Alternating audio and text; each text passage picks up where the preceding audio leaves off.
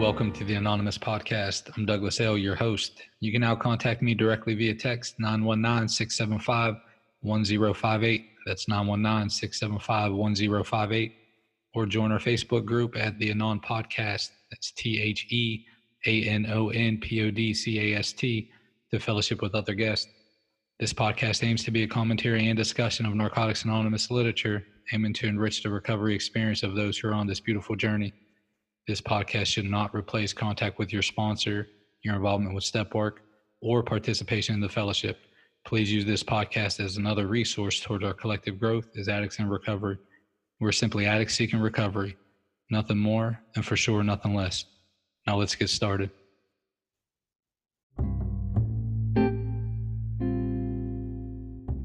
I'm an addict named Katie. This is the Just for Today for September 10th. More powerful than words. We learned that a simple, loving hug can make all the difference in the world. Basic text, page 91. Perhaps there have been times in our recovery when we were close to someone who was in great pain. We struggled with the question, What can I do to make them feel better? We felt anxious and inadequate to, re- to relieve their suffering. We wished we had more experience to share. We didn't know what to say, but sometimes life deals wounds that can't be eased with even the most heartfelt words. Words can never express all we mean when our deepest feelings of compassion are involved. Language is inadequate to reach a wounded soul, as only the touch of a loving higher power can heal an injury to the spirit.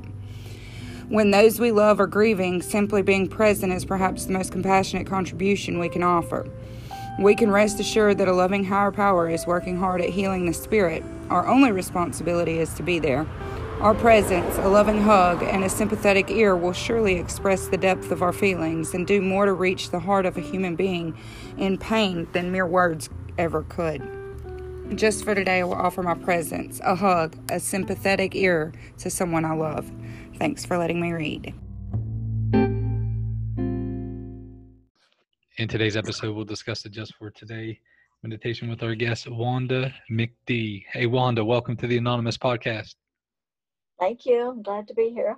I'm glad you can make it. So, Wanda, could you tell us your clean date, where you attend meetings, and could you give your home group a shout out? Yes, August the 23rd of 1983, and I go to the No Matter What group in Alexandria, Louisiana. All right, Wanda. So let's transition to the just for today. Could you share your thoughts on more powerful than words? Um, you know, I, that's funny because I have a sponsee that's trying that's been trying to teach me how to do. I'm not comfortable with long hugs, so uh, you know, okay. and uh, so I've been really trying to work on that because I know that sometimes when I'm hurting and people don't really know what to say to me, you know, uh, that a hug can make, like it said, a simple hug can make all the difference in the world. And I feel that that's true, you know, because I know that when people, I go to funerals and stuff, and I don't never know really what to say to them, but I just hug them real tight and try to let them feel the love that I feel for them, you know, and that I know, um, don't really know what they're going through, but, you know, uh, trying to express my sympathy, I guess is what I'm trying to say, and compassion. Um, you know, because um, I'm really uncomfortable sometimes with uh, uh, trying to tell people, you know, that they're in a better place if they passed away, you know, because I don't really know that, and and I try not to say stuff like that because I've had, had people tell me that they'd really rather you know people just not tell them anything than to tell them something that they don't want to hear at the moment you know when they're in mm-hmm. all the grief. Um, and i know how anxious it makes me when you know i've been through a lot of stuff. I have a daughter that's an addict and i've been through a lot of stuff with her over the years and uh, and sometimes that that's all i really want you know is just somebody to hold me and feel like that they understand my pain you know and and and how how i'm feeling um, and you know, and I know that uh, you know if I have somebody that I can call if I can't get a hold of my sponsor, and I call somebody that I'm close to, and they just listen, you know, and and and give me that sympathetic ear that they're talking about in this reading, that that it really makes all the difference in the world, you know, to me that that they try to understand where I'm coming from, and that they can't they can't erase the hurt, but that they can make me feel better by um, just being there for me. Mm. Um, I don't know really uh, what else to say on this. Uh, you know, it's just I've been through a lot of stuff in my recovery. You know, and I've been there's been through I've been through a lot of times where I uh, thought I needed to use, thought I deserved to use when I've been into some pain. You know, but just knowing that um, that somebody's there for me. You know, um, and that you know we're all in this together. Going through this COVID has really been difficult. You know not being able to go to the meetings and get the hugs that that mm-hmm. you know we mm-hmm. get at meetings i've really been missing that you know and so i really understand now more so than ever what the hugs actually can mean you know when somebody's giving you a good hug and uh and to know that you know that that that they, that they care about me you know in my home group especially and people that are in my um sponsorship family um, to be there for me. You know, um, yeah, that's what that's what I've been that's what I've been experiencing too. Is is like the longer I stay clean, the more I can see that um, you know my time is is the most valuable commodity that I have, right? And so if I choose to spend my time with somebody, you know, I like eh, I don't want that to be an empty you know just an empty half hour an empty hour empty two hours or something like that and and at the same what, what's happening is is when people choose to spend time with me whether it's on a phone call or or you know it doesn't matter whatever that looks like um, it really fills my spirit up you know it's really comforting to know that there's people who who say hey you know what douglas i, I want to spend this time with you.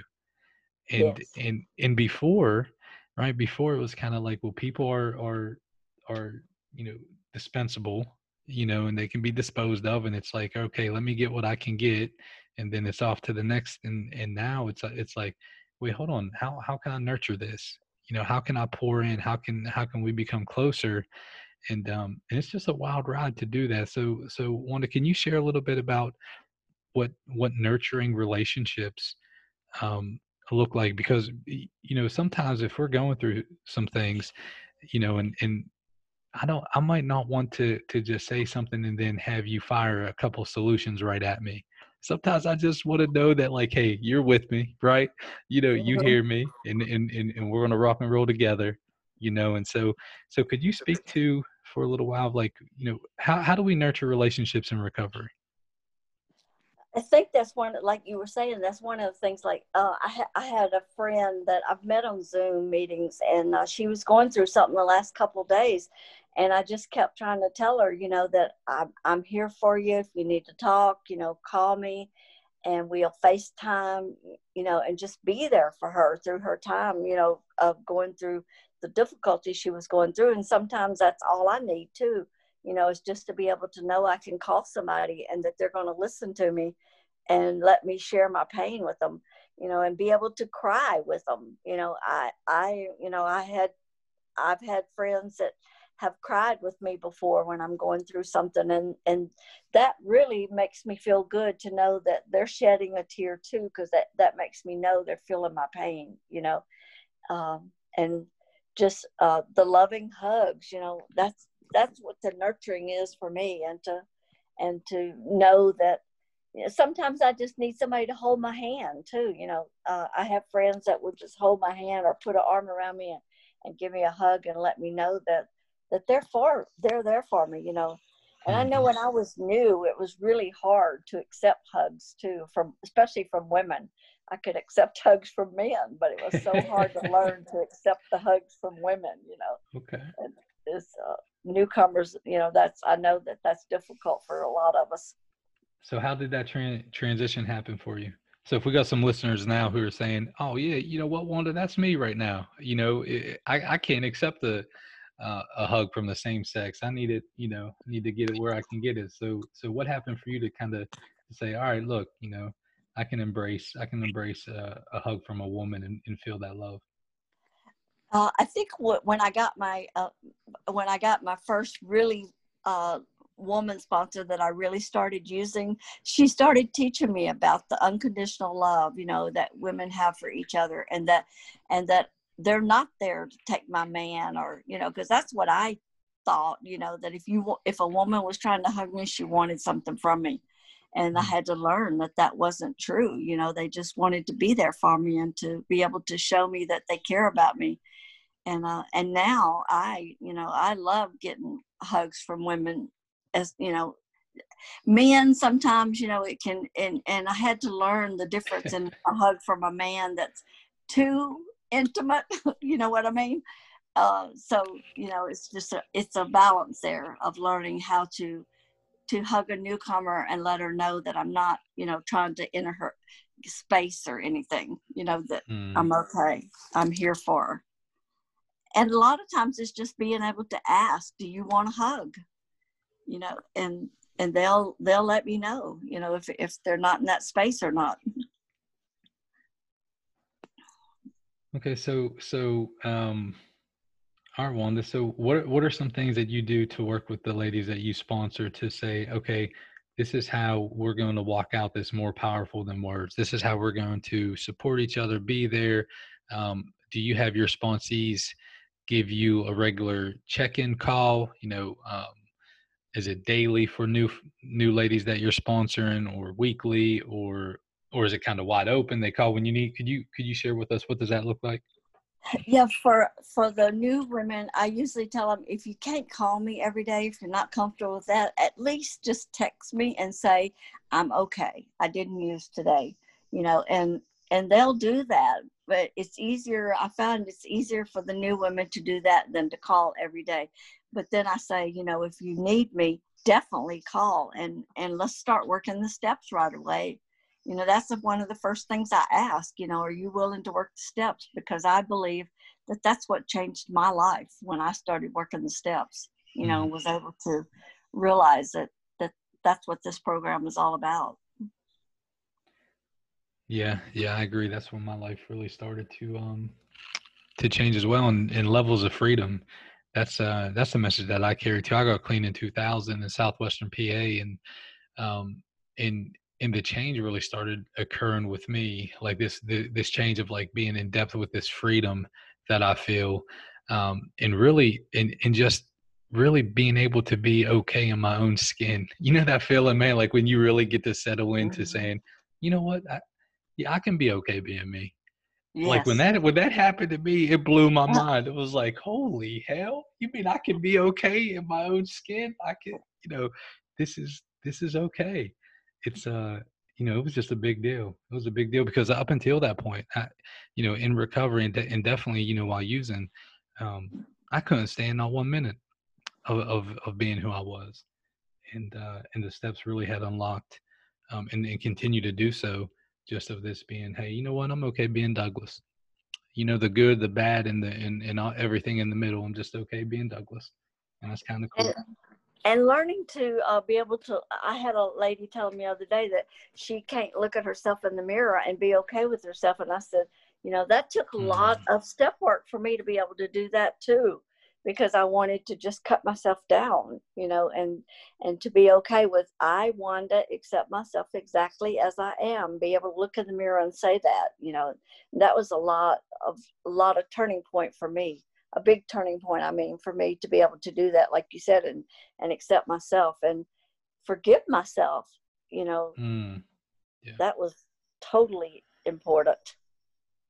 Yeah. And do you know, man, it, it feels like when, when I'm at a meeting and someone's talking about that struggling with, um, and you know, when I was getting clean, the term that we used was just self hate, you know, self hate. And it was like, mm-hmm. um, and so, yeah, it was like 2000 Southwestern PA. And that was just the lingo that, that it seemed like a lot of us were just talking about that, you know, this, this, really like beating ourselves up and and and kind of looking at like not rejecting just everything about ourselves but anyways so we talked a lot about that and do you know now when no matter where i'm at when, when i hear somebody talking about that you know the manifestations of self-hate you know i'm i'm not good enough i'm inadequate i'm this i'm this right you know all this stuff my spirit immediately connects to that person and, mm-hmm. and, it's like I make a beeline after the meeting to talk about the freedom that I experienced. You know, it, it, it worked this desk because I think like that's a that, that's a major component of of keeping this freedom. Is like, look, man, like here here's how here's how I experience this level of freedom, and and we yeah. don't have to be tied to that you know to that self hate you know we just don't we don't have to you know and and learning to forgive ourselves you know that's what i tell them too like you know because like you know i had lost custody of my kids Am I using and to be able to forgive myself that i didn't want to lose custody of my kids you know it just happened mm. but it was the best thing that could have happened for them because i would have drug them through the you know the dregs of my di- addiction and that way their father took care of them so mm. forgiving myself for that was a big part of of learning not to hate myself so much yeah and that's what i tell women you know that it, it'll be okay you know you can learn through working the steps how to get through all that shame and the guilt so wanda if you you know you've been you've been clean since 83 and and um uh, and that's just beautiful, man. Like, and that's and that's been a really neat thing about about rocking and rolling with this podcast is is like um um just the amount of people all over all over who've been clean a really really long time and are still 12 stepping people still going to meetings still carrying the message man still doing the deal you know it's it's um it just fills my spirit up man like it really does you know and i know i know from the perspective of like we have to carry the message, man, to keep our freedom. And I'm with that. And I love doing it. And so with that perspective, you know, the new the the new person is the most important. You know, I'm with that hundred percent, man. Love on them, no doubt. And yes. uh, um, but I would love to just continue that sentence out with and and and, and the people who've been here for for for a really long time they're the most important too like you know what i mean like that's that's yeah. where my spirit is man because like i need to see I, I put it this way, man. Like when, when when I was getting clean, you know, if if folks told me, "Hey, man, look, do do your best," and it's a coin flip if if you're going to relapse or not. Do your best, and you know what? Eh, you might stay clean. I, I'd have went out and got high right there, right from the jump, yeah. man. Right from the jump. Like I needed to see, hey, look, no matter what I'm going to endure, like this shit works, man. And here's the hope shot. You know what I'm saying, Wanda? And and and so yes. like when I when I when I when I see people like this, it's like still doing it, man. Like people like yourself still doing it. It just it fills my spirit up. And so I want to thank I really do from the bottom, you know, from my spirit, you know, thank you for carrying it uh, for as long as you are. And and with that, let me transition to this last question that that I, I like to ask all the guests who come on. So Wanda, knowing what you know now, having the experience that you have now if you could go back and you can you can speak with wanda with one day clean one week clean could you tell us what you would tell her that it is going to get better and because you know i never would have thought that i could have stayed clean this long but that i had to realize that when i I didn't want to do all the things y'all told me to do. I didn't want to work the steps, you know, and and to realize that that that was the most important thing that I had to learn was to work the steps. And I wish I would have started it earlier because I was in a lot of pain before I finally started working the steps. And just to tell myself, do it earlier, you know, because um, I think that that's what Narcotics Anonymous is is about for me is is working the steps and trying to get better and be a better person than I was. Thank you all again for spending your time with us today on the Anonymous podcast. I encourage you all to focus on that magic six letter word others as we go out into the world. Stop by the Facebook page, fellowship with other guests, or send me a text. Let me know if you'd like to be a guest or if you have any ideas on future podcasts. Until next time, I'm your host, Douglas L. Namaste, and God bless.